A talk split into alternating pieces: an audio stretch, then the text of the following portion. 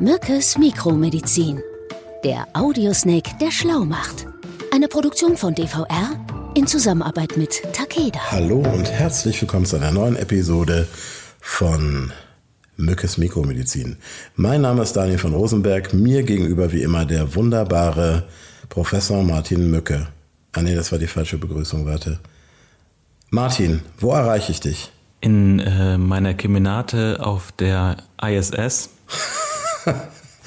ja, irgendwie hat es was mit Weltraum zu tun heute, glaube ich, oder? Ja, ich glaube auch. Und mhm. äh, das ist ja ein super spannendes Thema, also die Weltraummedizin. Nicht nur für Star Wars-Fans. Nee, aber ich glaube, da können wir heute sehr viele Facts an den Mann und die Frau bringen. Sehr gut es ist ja auch gar nicht so abwegig, dass wir vielleicht in unserer Lebenszeit auch selber nochmal ins Weltall fliegen. Im Moment ist das mit 450.000 Dollar im Schnitt. Das waren so die Kosten für das letzte Ticket ins All mit Virgin Galactic. Mhm. Für mich persönlich unerschwinglich, aber wer weiß, vielleicht wird das ja mit der Zeit noch etwas günstiger.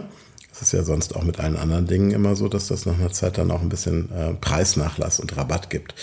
Ich muss bei Weltraummedizin tatsächlich immer an den Bagdad-Tank denken aus Star Wars. Kennst du den? Mm, ich muss gestehen, ich ähm, das ist kein Star Wars. bin nicht so der Star Wars äh, obwohl ich es interessant finde. Also wenn man so komplett geschreddert wurde von irgendeinem anderen Alien oder von einem äh, Laserschwertkampf, dann wird man in der Welt der Jedis in einen Bagdad-Tank gesteckt. Das ist so ein zylindrischer Behälter der ist mit einem flüssigen, gelartigen Heilmittel namens Bacta, deswegen auch Bacta-Tank gefüllt. Und ja, ist halt konzipiert für die medizinische Behandlung von schwer verletzten Patienten.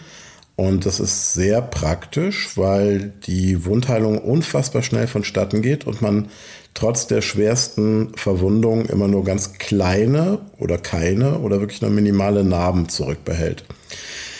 Das ist natürlich so ein bisschen aus dem Reich der Fantasie entliehen, aber wie ist das denn in Wirklichkeit? Was sind denn eigentlich gängige Weltraum-Wehwehchen? Also das, was so Astronautinnen und Astronauten äh, an gesundheitlichen Risiken mhm.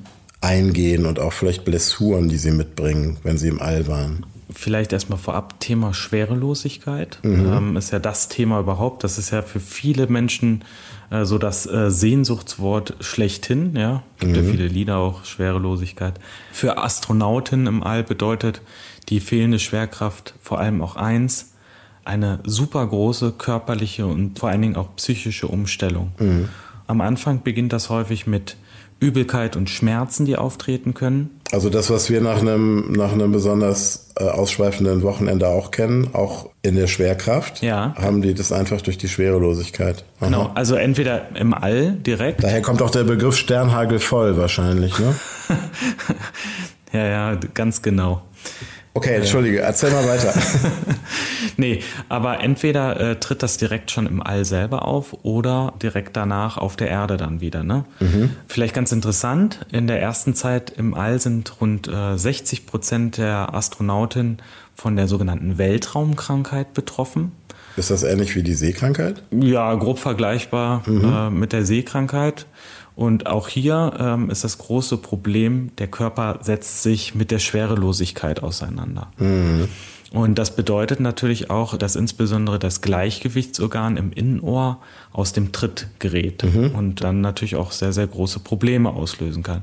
Das kann dann in den ersten drei Tagen zu Schwindel, Übelkeit und Erbrechen führen. Äh, aber auch Thema Kopfschmerzen ist in den ersten Tagen eines der äh, häufigen Symptome, die vor allen Dingen von den Astronauten benannt werden. Mal zurück Erbrechen in der Schwerelosigkeit in einem sehr kleinen Raum mit verschiedenen anderen Kolleginnen und Kollegen stelle ich mir auch relativ unangenehm vor, ehrlich gesagt. Ja, äh, aber das Thema mit der Schwerelosigkeit, du musst dir das einfach so vorstellen, das Gehirn ist quasi verwirrt. Ne? Das kann die wahrgenommenen Eindrücke nicht mit den visuellen Eindrücken übereinstimmen mhm. und das führt dann halt auch zu den diversen Symptomen. Mhm. Aber auch das Thema Schlafstörung, also nicht durch die Person da selber, sondern einfach auch durch die Schwerelosigkeit, mhm. spielt da eine relativ große Rolle. Ja, davon mal ganz abgesehen, dass ja auch diese Position, in der die Leute auf der ISS schlafen, etwas ungewöhnlich ist. Die schnallen sich da ja so richtig mit äh, so Klett Verschlüssen fest, habe ich mal gesehen. Ja, aber das ist auch wichtig für die Positionierung des Körpers wieder, um halt auch den körperlichen Verfall dann so ein bisschen aufzuhalten. Weil mhm. in den ersten 24 Stunden zum Beispiel streckt sich die Wirbelsäule vor allen Dingen auch ganz stark. Also die Wirbel haben in der Schwerelosigkeit deutlich mehr Platz, ja. Okay. Und was passiert da? Die werden größer? Der Astronaut wird größer. Ja? Martin. Ja, das wäre was für mich. Es gibt eine Hoffnung. Ja, ja gut. Also rund fünf Zentimeter, also dafür würde ich jetzt nicht extra ins All fliegen. Mhm. Aber das ist schon enorm. Ne? Also der Nachteil ist doch wahrscheinlich, dass man an Rückenschmerzen leidet, ne? weil dann die Bandscheiben sich ja auch auseinander. Genau, die driften. haben mehr Platz, mhm. ja. Und Folge ist, Wasser lagert sich dazwischen ein. Mhm. Und man kann sagen, rund die Hälfte aller Astronautinnen leiden dann auch an Rückenschmerzen. Am Rücken. Jo. Also, also die, die profanen Dinge wird man auch nicht in der Schwerelosigkeit los. Ärgerlich.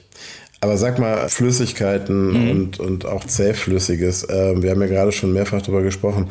Was ist denn eigentlich mit einer Erkältung? Also ich stelle mir das auch nicht witzig vor, wenn man da zum Beispiel einen ganz ordinären Schnupfen hat im Weltall, oder? Ja, das ist auch wirklich kein Spaß. Also Flüssigkeiten wie, wie Schleim und ähm, also oder Schnupfen, ja, also mhm. ganz äh, einfach gesagt, verhalten sich anders und können nicht richtig abfließen. Mhm. Und da werden dann auch die Atemwege wirklich nicht richtig belüftet. Mhm. Das ist wirklich ein großes Problem in der Schwerelosigkeit. Jetzt gibt es ja auch noch den sogenannten Fluid Shift. Ne? Das bedeutet, dass sich das Wasser im ganzen Körper anders verteilt. Also nicht nur die Problematik mit den Bandscheiben, sondern äh, man scheidet, glaube ich, innerhalb der ersten Tage als Astronautin oder Astronaut zwischen ein und zwei Liter Wasser aus und mhm. die Flüssigkeit fließt im All eher Richtung Kopf und bläht ihn dann auch etwas auf. Also genau, das nennt man Puffy Face. Und die Beine werden dünner, ne? Ja, und das sind die sogenannten Bird Legs. Die also, Vogelbeinchen. ja, du siehst dann halt aus wie so ein dicker Vogel. so, ich, woran erinnert mich das gerade? An Angry Birds, glaube ich. Jetzt ist es ja, glaube ich, für Astronauten besonders essentiell, ihre Muskelmasse und ihre Knochenmasse zu erhalten. Ne? Genau. Hier ist ja die, dieses Motto dann auch, use it or lose it. Mhm. Gebrauch es oder verliere es. Ganz genau, mhm. weil der Körper baut bereits innerhalb der ersten drei Wochen bis zu 20 Prozent der gesamten Muskelmasse ab. Also wow die werden ja einfach in der, in der Schwerelosigkeit nicht beansprucht, die Muskeln. Mhm. Und das ist natürlich auch für das Herz problematisch, also ein unserer wichtigsten Muskeln. Der wichtigste Muskel. Der ne? wichtigste mhm. Muskel überhaupt. Mhm. Das Herz wird einfach kleiner mhm. und die Leistungskapazität wird dadurch dann auch zurückgefahren. Und wenn du dir vorstellst, die kommen dann wieder auf die Erde zurück und haben diese Muskeln nicht trainiert, sozusagen mhm. im All, dann ist das natürlich eine bleibende Erinnerung ans All. Ne? Also ja, deswegen. Es gibt ja auch Bilder, ich erinnere mich noch an Bilder, die sind auch schon älter, wo dann auch Kosmonauten irgendwie aus dieser Landekapsel steigen, beziehungsweise sie steigen eben nicht daraus. Und werden rausgehoben. Ne? Genau, die müssen richtig rausgehoben werden, weil die überhaupt nicht mehr in der Lage sind, auf den eigenen Beinen zu stehen. Obwohl ja die Crew zum Beispiel auf der ISS, glaube ich, täglich zwei Stunden trainiert. Das sind ja super Sportler, ne? Ja, mache ich ja auch jeden Tag zwei Stunden so. Ja, deswegen sage ich, das Radfahren, Laufen, Gewichte stemmen. Mhm. Aber das ist schon eine enorme Leistung der Crew. Mhm. Und es ist aber, wie ich, wie ich vorhin schon gesagt habe, sehr, sehr notwendig, sonst bleiben einfach die Erinnerungen aus dem All. Was macht denn unser Immunsystem eigentlich während eines Flugs in den Weltraum? Ja, auch das Immunsystem wird während eines Weltraumflugs gestört. Die Personen, die wirklich da hochfliegen, die haben so circa nach äh, vier Monaten im Orbit eine deutliche Infektanfälligkeit. Mhm. Also da kommen zum Beispiel auch Ausschläge der Haut dazu. Das ist die sogenannte Space-Immunschwäche. Mhm. Das Immunsystem ist wirklich stark geschwächt, weil einfach auch das Immunsystem einfach weniger aktiv ist. Ne? Sag mal, eine andere Problematik, da redet man ja auch schon bei ähm, Langstreckenflügen mit einem mhm. Flugzeug drüber, die Strahlung. Ja. Auch darüber haben wir mal eine Folge gemacht vor langer, langer Zeit. Was passiert denn mit den Astronautinnen und Astronauten im All äh, im Hinblick auf die Weltraumstrahlung? Weil hier auf der Erde schützt uns ja die Atmosphäre einigermaßen und das magnetische Feld. Das ist ja im Weltall so ein bisschen anders, ne? Genau. Also da haben wir nicht dieses Schutzschild oder wir, ich, ich bin der Fliege mhm. jetzt nicht da hoch, aber. Noch nicht. Ja, wir planen das ja, wir beide. Ne? Die ja. nächste Staffel ist dann aus dem All genau. von der ISS. Ja. Äh, nee, aber die, die kosmische Strahlung, also die ja teilweise von der Sonne und auch von explodierenden Sternen kommt, erhöht das Risiko, an Krebs zu erkranken, massiv. Okay. Okay. Ne? So diese Mitarbeiter auf der ISS beispielsweise sind einer bis zu 250-fachen Strahlenbelastung Mhm. ausgesetzt, wie die man äh, normalerweise auf der Erde Okay. hat. Diese hochenergetischen Strahlen, die können sogar auch die Chromosomen in den Zellen angreifen und führen natürlich dann deutlich früher zu Krebserkrankungen, Mhm. als man das halt auch auf der Erde sieht. Ne? Kommen wir mal zu meiner zweiten Frage. Ich Na? bin gespannt. Also die ISS, die wir schon ein paar Mal erwähnt haben, die ist ja seit Ende 2000 dauerhaft besetzt und spielt ja auch in Sachen medizinischer Forschung wirklich eine große Rolle als größte Raumstation im All. Seit 1998 schwebt sie schon irgendwie im Orbit über der Erde, 350 Kilometer circa, und umkreist die Erde in 90 Minuten einmal. Wir wissen, mehrere Staaten sind da irgendwie auch dran beteiligt.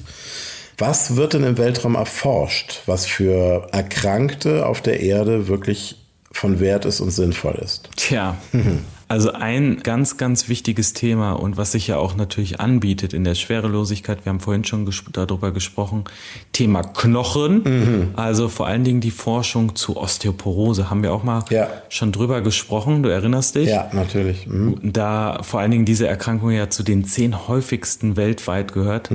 Und ist ja auch eingestuft als Volkskrankheit. Und laut WHO, da ist sie wieder, die Weltgesundheitsorganisation, sollen sich die osteoporotischen Knochenbrüche sogar in den nächsten 25 Jahren, jetzt halte ich fest, vervierfachen. Woran liegt das? Da, daran, dass wir alle älter werden? Tja, Wahrscheinlich, ne? Vitamin D-Mangel, vielleicht auch das Alter. Also da gibt's, glaube ich, eine ganze Latte an Auslösern, die dafür äh, herangezogen werden können. Und da kann man dann wahrscheinlich, weil wir ja schon drüber sprachen, dass die Besatzung von so einer Raumstation zum Beispiel im All eigentlich einem Knochenschwund im Zeitraffer ausgesetzt ist, natürlich fantastisch an besseren Therapie- und Reha-Programmen und Maßnahmen forschen. Aber es gibt auch andere Themen auf der ISS, die untersucht werden, zum Beispiel Thema antibiotikaresistente Keime. Na, das ist ja ein Riesenthema, auch auf der Erde natürlich. Ja, vor allen Dingen auf der Erde. Da wird zum Beispiel auf der ISS mit kaltem Plasma geforscht, also kaltes Plasma. Die können auch die Wundheilung unterstützen, indem Bakterien quasi eingedämmt werden. Ja? Wie ist das mit Stammzellen? Ähm, darüber habe ich auch mal was gelesen. Genau. Und da wollte ich vorhin ja schon drauf raus, als du über diesen, wie heißt dieser Behälter von Star Wars, wo du vorhin drüber Äh, gesprochen hast? Bagda-Tank. Ja, genau.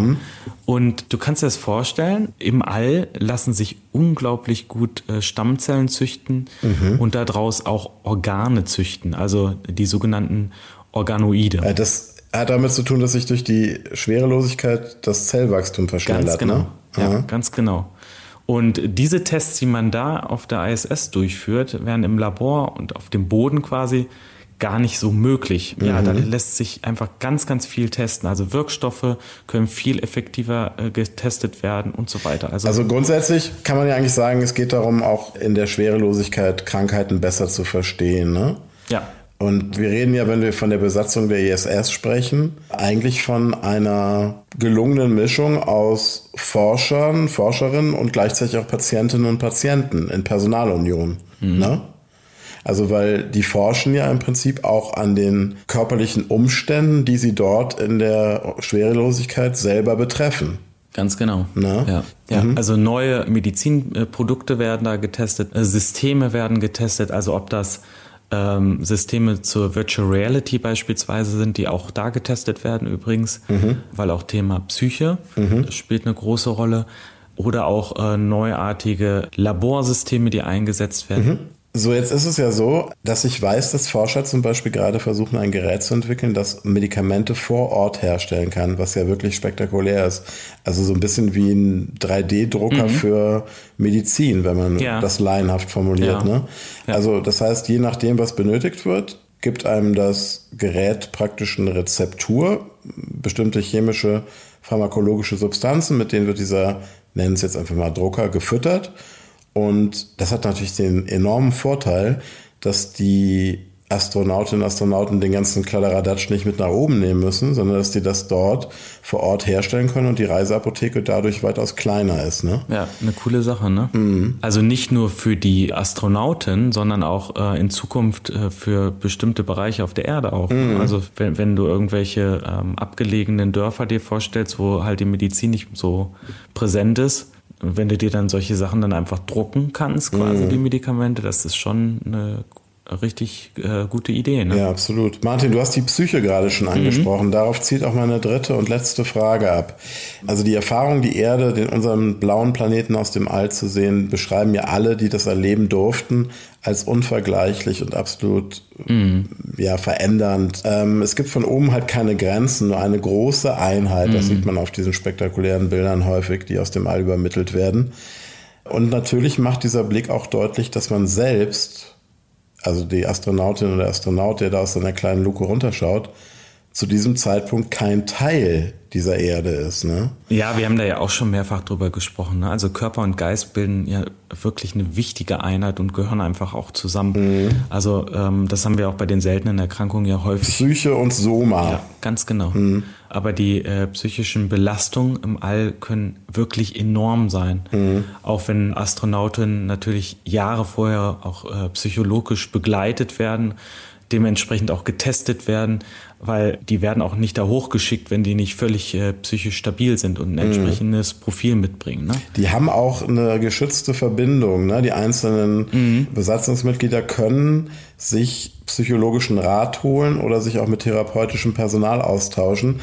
Das ist natürlich, glaube ich, auch wirklich absolut überlebensnotwendig, weil ich meine, wir wissen, wie es ist, irgendwie allein in der Familie, in einer Wohnung, wenn da kleine Konflikte im Weltall auftreten, in dieser hermetisch abgeschlossenen Mini-Umgebung, Mini das ist ja wie unter einem Brennglas, ne? Also da braucht man ja einfach auch irgendwie Support vom Boden. Mhm. Ground Control für die Seele sozusagen. Also Stress. Ja, du ja, genau, du hast ja. ja verschiedene Faktoren. Stress, mhm. Leistungsdruck, Gruppendynamik, Enge, auch die Art der Ernährung und die Isolation spielen da ja eine super große Rolle. Ja, wenn es den ganzen Tag keine Pasta gibt, sondern nur Pasten aus irgendeiner Tube. ja. ja. Naja, und weißt ja, zu Beginn der Raumfahrt hat die NASA dem Faktor Psyche nicht viel beigemessen. Ne? Also Buzz Aldrin, gutes ja. Beispiel, also ja. einer der ersten. Ja, ja, Alkoholiker, Depressionen nach der Rückkehr auf die Erde nach der Mondlandung, weil er nach diesem wichtigen Schritt, ne, dem großen Schritt für die Menschheit, vor den Augen der Welt quasi nichts mehr, also für ihn war alles erreicht, danach konnte nichts mehr kommen, was man ja nachvollziehen kann. Ne? Mhm. Forschung haben ja gezeigt, das ist ja auch irgendwie für Laien nachvollziehbar, wie wichtig die Verbindung zur Familie ist, wenn du so lange dort in diesem vollkommen unwirtlichen Weltraum dich befindest. Ja. Auch diese familiäre Verbindung wurde ja lange unterschätzt. Also das ist halt die Zeit, in der die NASA aktiv wurde, in den 50er, 60er Jahren da herrschte ja auch noch ein ganz anderes Bild. Mhm. Das heißt, da wird auch versucht, glaube ich, mittlerweile bei längeren Missionen die Familie viel stärker einzubinden. Ne? Weißt mhm. du darüber noch was? Naja, also das Thema ist ja vor allen Dingen diese langen Distanz, ein Dreivierteljahr. Überleg mal, da funktioniert natürlich auch über die Distanz die Übertragung mhm. der Kommunikation in Echtzeit nicht. Ne? Mhm. Also du kannst da nicht einfach mal deine Familie anrufen und sagen, hier, ich FaceTime. Ja, genau, das ja. geht einfach nicht. Aber ich glaube, da arbeiten gerade amerikanische Forscher dran, ne? Ja, da gibt's ein Virtual Reality Projekt, mhm. also das so das komplette Zuhause simuliert wird mit Avataren der gesamten Familie. Ich glaube, dass halt solche Möglichkeiten auch das unmittelbare Stresslevel senken können. Ne? Ja, das klingt auf jeden Fall gut. Ja, sicherlich noch ein riesiges Forschungsfeld auch für die Psychologie, aber auch für die Medizin. Wir können jetzt wahrscheinlich noch eine Stunde weiterreden, aber wir haben keine Zeit mehr. Aber wir haben noch eine wichtige Mitteilung an euch alle da draußen. Wir machen eine kleine Pause, Martin und ich, ne? Hm. Ich finde auch, dass wir die jetzt nach wirklich Vollprogramm, ich glaube, wir haben fast das ganze Jahr durchgeballert mit äh, Mückes Mikromedizin und auch unglaublich krank. Letzten Mittwoch ist die zehnte und letzte Folge der aktuellen Staffel gestartet. Hört mhm. euch alle Folgen nochmal an. Tolle Staffel, wie ich finde. Sehr spannend und aufregend und lehrreich. Deswegen machen wir jetzt einfach mal Herbstferien, Martin. Ja, die brauchen wir auch. Jetzt ist wieder Vorlesungszeit, die mhm. startet. Müssen uns ein bisschen um den ärztlichen Nachwuchs kümmern. Ganz genau. Und dann geht's aber bald wieder mit neuen Folgen weiter, sowohl von Unglaublich krank als auch mit äh, Mückes Mikromedizin. Ja, ihr könnt euch schon freuen. Schöne Themen beiseite gelegt, ja. die euch sehr interessieren werden. Ja, und äh, ja, im Frühjahr wird es dann auch noch eine kleine andere Überraschung geben, aber kleine äh, große Überraschung. Wir später nochmal oder darf man schon was sagen? Nein, dürfen wir glaube ich noch nicht. Dürfen wir noch nicht. Aber, aber es wird wirklich ziemlich, ziemlich spektakulär. Bleibt uns gewogen. Ähm, hört euch die Folgen an, die es gibt und die ihr noch nicht gehört habt. Hört sie euch zweimal an, empfehlt uns weiter, liked uns, abonniert uns und wir wünschen euch einen goldenen Herbst und bis ganz bald. Bis bald. Tschüss, lieber Martin. Dir auch einen schönen Urlaub, ja? Ja, danke, Daniel. Endlich mal Ruhe von dir. Ciao. Ciao, mein Lieber. Sie hörten Mückes Mikromedizin. Eine Produktion von DVR in Zusammenarbeit mit Takeda.